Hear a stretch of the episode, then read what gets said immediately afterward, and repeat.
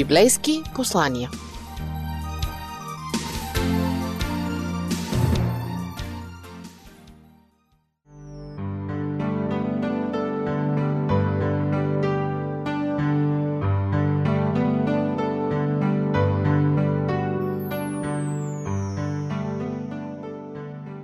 Здравейте, скъпи приятели на радио Гласът на надеждата и библейски послания. Днес ще чуете Георги Чакъров с проповедта Бог и човек неразделни.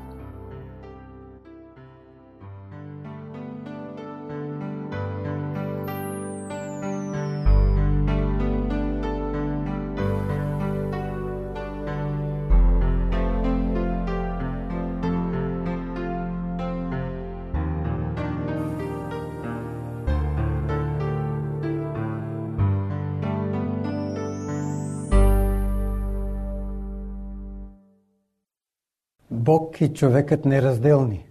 Човекът най-безспорната реалност. Бог най-оспорваната. Безспорна реалност е и вярата в Бог. Никой никога не го е виждал. И въпреки всичко вярваме в Него. И една необяснима реалност. Защо във вярата в Бога е неунищожима? Откак свят светува? Човекът вярва. Правени са много опити да се ликвидира вярата в човешкото сърце. Но се оказва, че това е невъзможно. Ние бяхме свидетели на опити да се ликвидира вярата в Бога. И сами бяхме свидетели на това, че то е невъзможно. Искам да поговорим за това, защо вярата в Бога е неунищожима. От свещеното писание научаваме, че отношенията между Бог и човек са същите, каквито са между родители и дете. Затова красноречиво говори стихът, който се намира в Исаия, 49 глава и там 15 стих. Може ли жена да забрави случещото си дете, за да не се смири на детето на отровата си? Обаче те, дори и да забравят, аз все пак няма да те забравя. Този стих говори за възможната най-тясна и най-силна връзка тук на земята, май... връзката между дете и майка. Но Господ казва, че моята връзка с вас е по-силна от тази. Как се създава тази връзка между родител, между майка и дете? Когато се ражда детето, в сърцето на майката остава един вакуум. В същото време, когато то се изгражда в нейната отроба, тя в него изгражда един вакуум. В нейното сърце има едно място за детето, което вече е излязло от нея. В неговото сърце има едно празно пространство, което е запазено за неговата майка. И затова съществува един непрекъснат стремеж за съединяване. Затова майката болезнено преживява, когато детето не е при нея. Тя болезнено усеща този вакуум в нейното сърце. Затова детето болезнено преживява, когато майката не е при него, защото то чувства осезателно вакуума вътре в себе си. Това особено се забелязва в дом майка и дете. Когато някой нов човек посети този дом, веднага децата се събират около него и казват «Ти ли си ми майка ми?» Когато получат отрицателен отговор, тогава казват, ами защо не ми станеш майка? Децата могат да имат най-добрите условия там, да се полагат най-добрите грижи за тях, но те усещат една потребност, която нищо не може да запълни. Това е потребност от майка. И затова те непрекъснато я търсят. Те не знаят кое е. Те не са я виждали. Но те вътрешно, интуитивно я усещат. Те имат силната потребност от майка. Повече отколкото от топлина, храна, облекло, грижи. В началото те питат всяка срещната жена, ти ли си майка ми? А когато израстват малко повече, тези деца казват, аз искам да намеря майка ми. Аз искам да знам коя е майка ми. Те не се удовлетворяват и не са спокойни, докато не я намерят. Същото става и в отношенията ни с Бог. Когато Бог създаде човека, в него остана този вакуум. Ние създадени от неговата ръка и с неговото сърце в него остана един вакуум по човек. Когато Бог ни е създал, Той е оставил едно пространство, един вакуум, който ни, ни задължава да го търсим. Затова търсенето на Бога е едно непрекъснато, един непрекъснат стремеж и потребността от Бога е нещо неунищожимо. Всеки човек, независимо кой е и в какво вярва, чувства една потребност от Бога. Каквото и да има в този свят. Бог от своя страна чувства една потребност за нас, от нас. Така че съществува една пряка връзка между Бог и човекът. Исках да подкрепя тези мои твърдения с един стих от Библията, който се намира в Йоан 14 глава и там третия стих. И като отида и ви приготвя място, пак ще дойда и ще ви взема при себе си. Така, щото където съм аз, да бъдете и вие. За мен този стих показва купнежът на Бог по нас. Показва, че Бог, който стои в непрекъсната светлина, господар на цялата Вселена, притежател на толкова много неща, чувства една потребност по мен и теб. В тази насока Блес Паскал е казал, в сърцето на всеки човек има богообразен вакуум, който не може да бъде задоволен чрез нищо сътворено, но само от Бога. Творецът познат чрез Исус Христос. Един богообразен вакуум има във всеки един от нас. И то не, то не може да бъде задоволен с нищо друго, освен с нашия Творец и Спасител Исус Христос. В моя роден град, малко преди промените, които настанаха в нашата страна, дойде един атеистичен агитатор. Той се срещна с учителите в града и в края на беседата си някои учители му поставиха един от трудните въпроси за тях. Това, че някои деца, не, деца на адвентистите в седмия ден не посещавали учебните занятия в събота. Какво да направим с тези хора? Той казал нещо, което аз не съм забравил, записах си го, за да ли го забравя. Той е казал следното. Вярата в Бога е вътрешна потребност, а затова оставете ги. За първ път поне аз чувам атеист да заявява, че вярата в Бога е вътрешна потребност. До сега атеистите твърдяха, че ние вярваме в Бога, защото не можем да си обясним природните явления. Не можем да си обясним грамотевиците, светкавиците и понеже сме ограничени в мислене и в познание и сме склонни към суеверност, казваме, че Бог е направил това. Така че те се обясняваха вярата ни в Бога от страх и необясняване на природните явления. Но за първ път този човек, поне за мен, казва, вярата в Бога е тяхна вътрешна потребност. Много ми допадна, защото аз при Бога съм дошъл не защото не мога да си обясня земетресенията и светкавиците. Аз при Бога съм дошъл, защото съм усещал вътрешна потребност. И затова съм при Него. Още интересни факти в тази насока са наличието на религия и храмови при всички народи и през всички времена. Необясним факт. Когато смятаме, че човечеството се намирало в своето примитивно развитие, той е вярвал в Бога. И сега, когато смятаме, че сме развити в много отношения и в познание, ние също сме свидетели на вяра в Бога. Вярата в Бога можем да намерим при най-примитивното племе и вяра в Бога намираме при най-цивилизованата държава. Вяра в Бога се намира при най-обикновените хора и при много високо образовани хора. Това, в което сме напълно убедени, че винаги през цялата си човешка история човечеството е вярвало в Бога и е създавало храмове. Защо? Защото то има тази потребност.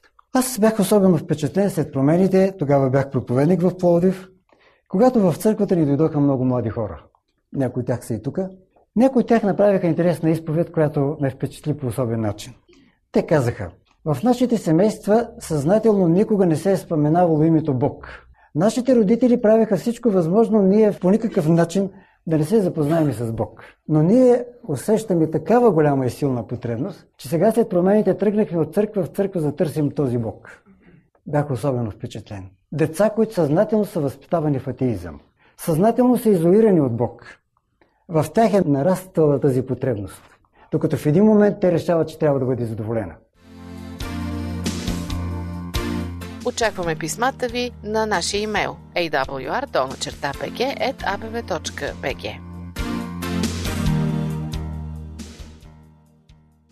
Човекът не е религиозен, защото има религия, а има религия, защото човекът е религиозен. Човекът създава религията. Някои хора казват, ама ти си вярваш, защото си израснал в вярващо религиозно семейство. Ако ти беше израснал в едно атеистично семейство, сигурно нямаше да бъдеш вярващ създават впечатлението, че религията създава човекът. Създава религиозността в човека. Но моето впечатление е, че и моето убеждение е, че човекът е религиозно същество и тази религиозност го кара да създава религията. Не музиката прави хората музикални, а музикалността в хората създава музика. Религията не може да ни направи религиозни нас. Ние я създаваме, защото тя е вътре в нас. И това напълно съответства на това, което пише в Свещеното писание. Първото послание към коринтяните, 3 глава, 16 стиха, апостол Павел казва Не знаете ли, че сте храм на Бога и че Божия дух живее във вас? От този израз се разбира, че първичното предназначение на човека е да бъде храм на Бога. А думичката храм винаги се асоциира с божество. Не може да има храм без божество, което показва, че първият замисъл на Бога е да ни направи храм, т.е. място, където Той да обитава в нас. И затова Той казва, не знаете ли, че вие сте храм на Святия Дух? Тоест, не знаете ли, че вие сте религиозни същества? Затова вие създавате религията. Това е казано по друг начин от псалмиста, Псалом 27. Когато ти каза, търсете лицето ми, моето сърце ти каза, лицето ти ще търси Господи. Какво съответствие? Вижте хармонията между Божията потребност и моята потребност. Аз съм Неговата потребност, Той е моята потребност. Той се нуждае от мене толкова, колкото и аз се нуждая от Него. И ние намираме хармония в живота, ние намираме спокойствие и ние живеем нормално, тогава, когато тази връзка е нормална. Когато Бог е вътре в мене и когато аз съм в Него.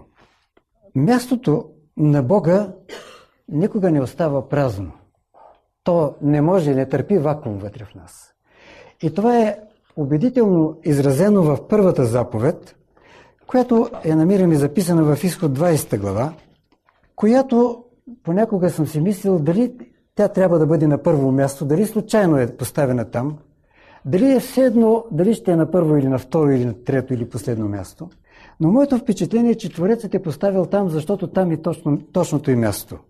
В изход 20 глава искам да я повторя, макар че се познавам много добре. Трети стих.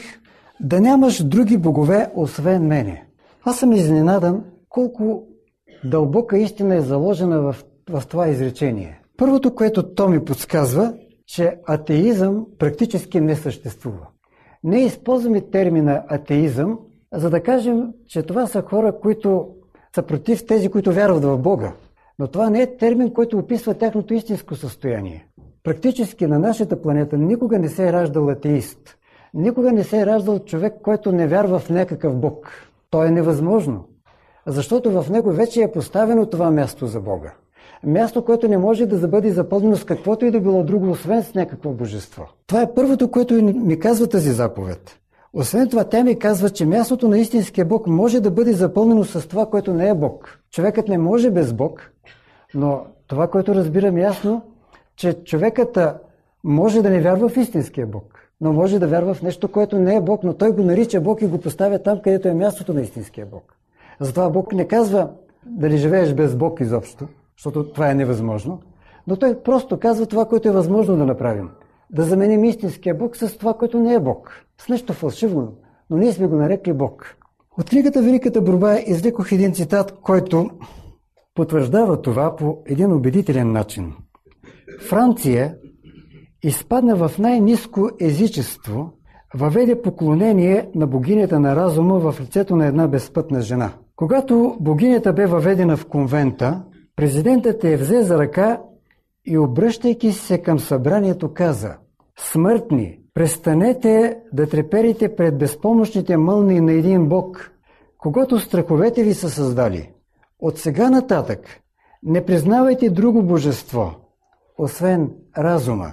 Предлагам ви неговият най-чист и най-благороден образ. Ако трябва да имате идоли, жертвайте само на такива, като този, богинята, след като бе прегърната от президента, бе качена на великолепна кола и сред огромна тълпа бе отведена в катедралата Нотърдам, за да заеме мястото на божеството. След това бе издигната на главният алтар и прие поклонението на присъстващите. Какво се случи? Не вярвайте в този Бог, той не съществува.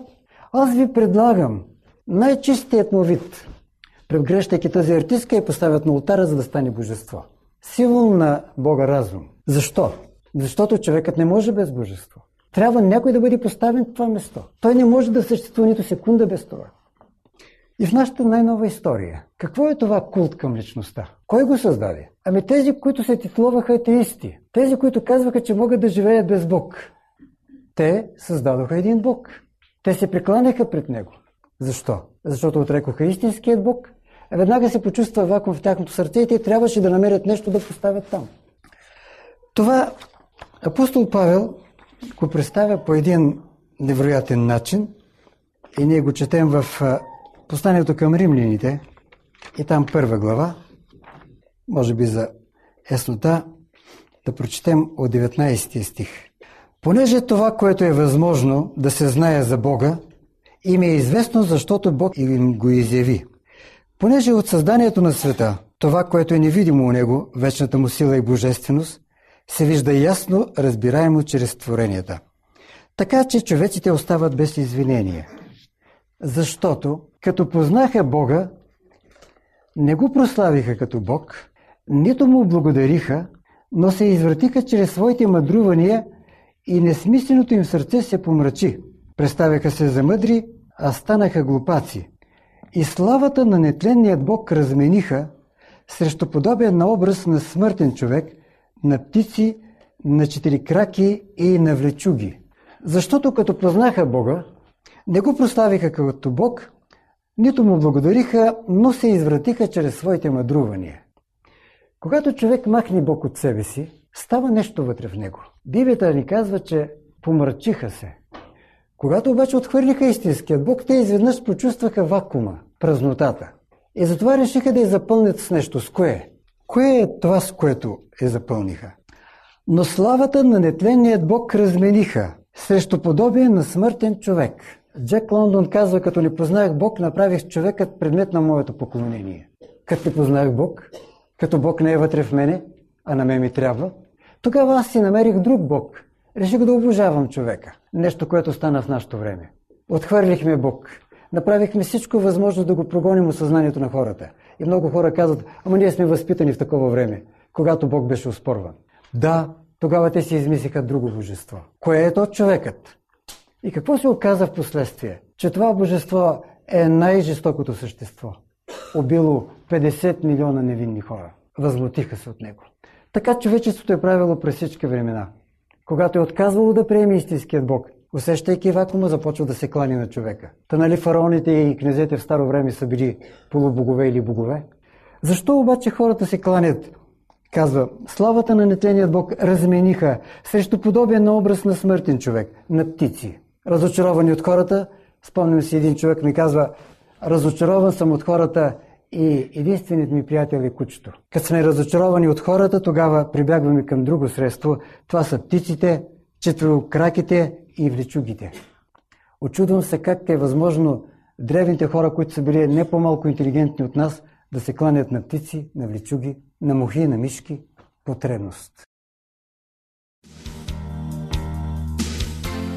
Това е радиогласът на надеждата и библейски послания с Георги Чакъров и неговата проповед Бог и човек неразделни.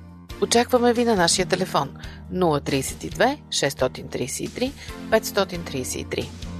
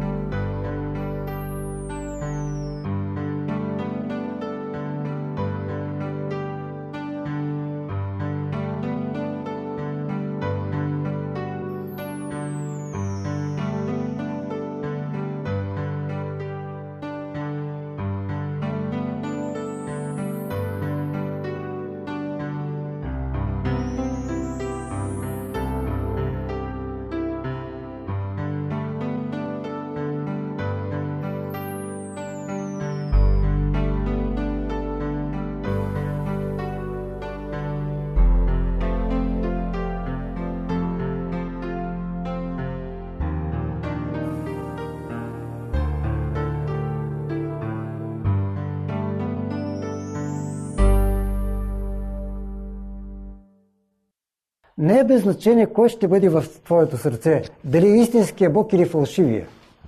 Човекът има съвсем различно поведение, когато истинският Бог е в сърцето му и съвсем друго поведение, когато фалшивия Бог е в сърцето му.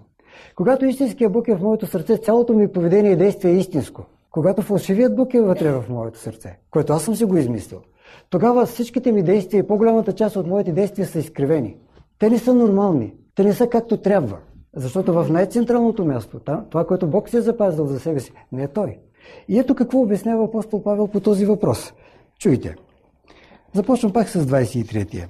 И славата на нетленният Бог размениха срещу подобие на образ на смъртен човек, на птици, на четири краки и на влечуги. Затова спред страстите на сърцата им ги предадох на нечистота, така че да се опозорят телата им между самите тях. И той повтаря тази основна мисъл и повтаря няколко пъти. Те, които замениха истинският Бог, с лъжлив и предпочетоха да се покланят и да служат на творението. Вижте, кланят се пак. Това е божество за тях. Да се кланят, покланят и служат на творението, не на Творецът, който е благословен до века. Амин. Затова Бог ги предаде на срамотни страсти, като и жените им измениха естественото употребление на тялото в противоестествено. Така и мъжете, като оставиха естественото отношение с женския пол, разпадиха се в страстта си един към друг – като вършиха безобразие мъж с мъж и приемаха в себе си заслуженото въздеяние за своето нечестие. И вижте пак.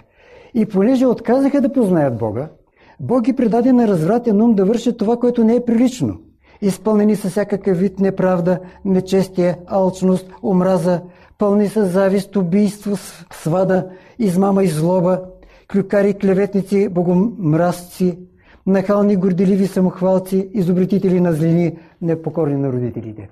Вижте какво влече след себе си тази вътрешна промяна, която изглежда повече теоретична, повече философска, но тя е свързана с нашето естество. Когато вътре е Бог е в мене, всичко в моето поведение е нормално. Когато Бог не е вътре в мене, друго нещо, друго божество, тогава нещата се изменят. Голямата, голямата ни борба е срещу престъпността, срещу корупцията. Как? Има само едно решение да извадим фалшивите богове и да сложим истинският Бог. Всичко ще си дойде на място. Всичко ще бъде точно такова, каквото трябва да бъде. И ако в моето поведение и в твоето поведение има нещо нередно, това показва, че истинският Бог не е там, има нещо фалшиво. Има един фрапиращ случай от моята практика. Когато пак бях в Плодив, дойде един мъж, млад човек и ми казва, няма престъпление, което да не съм извършил. Много пъти съм бил арестуван, преживял съм много страдания и мъки, но престъплението е било част от моя живот. Този човек започна да идва редовно на църква, взема библейските часове и след това се кръсти. Коренна промяна в неговия живот. Този човек стана точно такъв какъвто трябва. Той ми казва, ставам в 5 часа.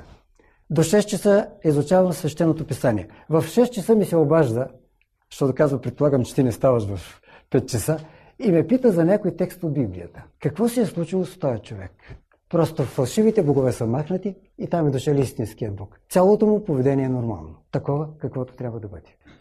И преди да приключим, още нещо по-специфично за нас. За голямо съжаление. Човекът може да има един Бог в ума си, а друг Бог в сърцето си. И за още по-голямо съжаление да е подведен.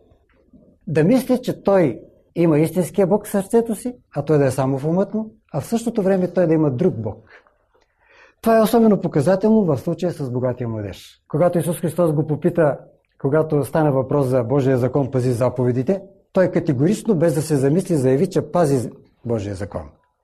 Което иска да каже, че той има един Бог, че той не е нарушил първата заповед. А в последствие се оказва, че наистина в неговият ум има един Бог, а в неговото сърце има друг Бог. В умът му е истинския Бог, а в сърцето е фалшивият. Какво се случва, когато истинският Бог е в ума ти, а фалшивият е в сърцето ти? Когато трябваше да вземе решение по най-съдбоносният въпрос, какво да направи с вечния живот и съответно с богатството си, когато богатството и вечния живот бяха на двете блюда и той трябваше да избере едно от двете, кое избра той? В едната страна беше богатството, от другата страна беше не живота. От другата страна беше вечния живот. И този човек сега трябваше да направи избора между двете неща. Какво избра той? Богатството. Вие какво бихте избрали? Ако трябва да направите същият избор, от една страна е богатството, от друга страна е вечния живот. Обеден съм, че бихте направили това, което аз мисля, че ще направя, ще избера вечния живот. Той няма измерение, той няма стойност. Защо богатия младеж, който искрено доде да търси вечния живот, вярва в вечния живот, избра богатството? Защо? Защото в сърцето му е фалшивият Бог и изкривява мисленето му той не може да вземе вярно решение. Отиди си наскърбен той човек. Отиди си без вечен живот. Това, което мисля, че засяга мен и теб. Ние сме тук, защото сме изпълнители на първата заповед. Ние сме народа на Божия закон. И ние не се съмняваме в това, че го изпълняваме.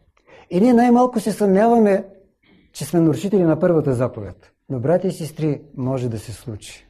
В ума си да имаме един Бог, а в сърцето си да имаме друг.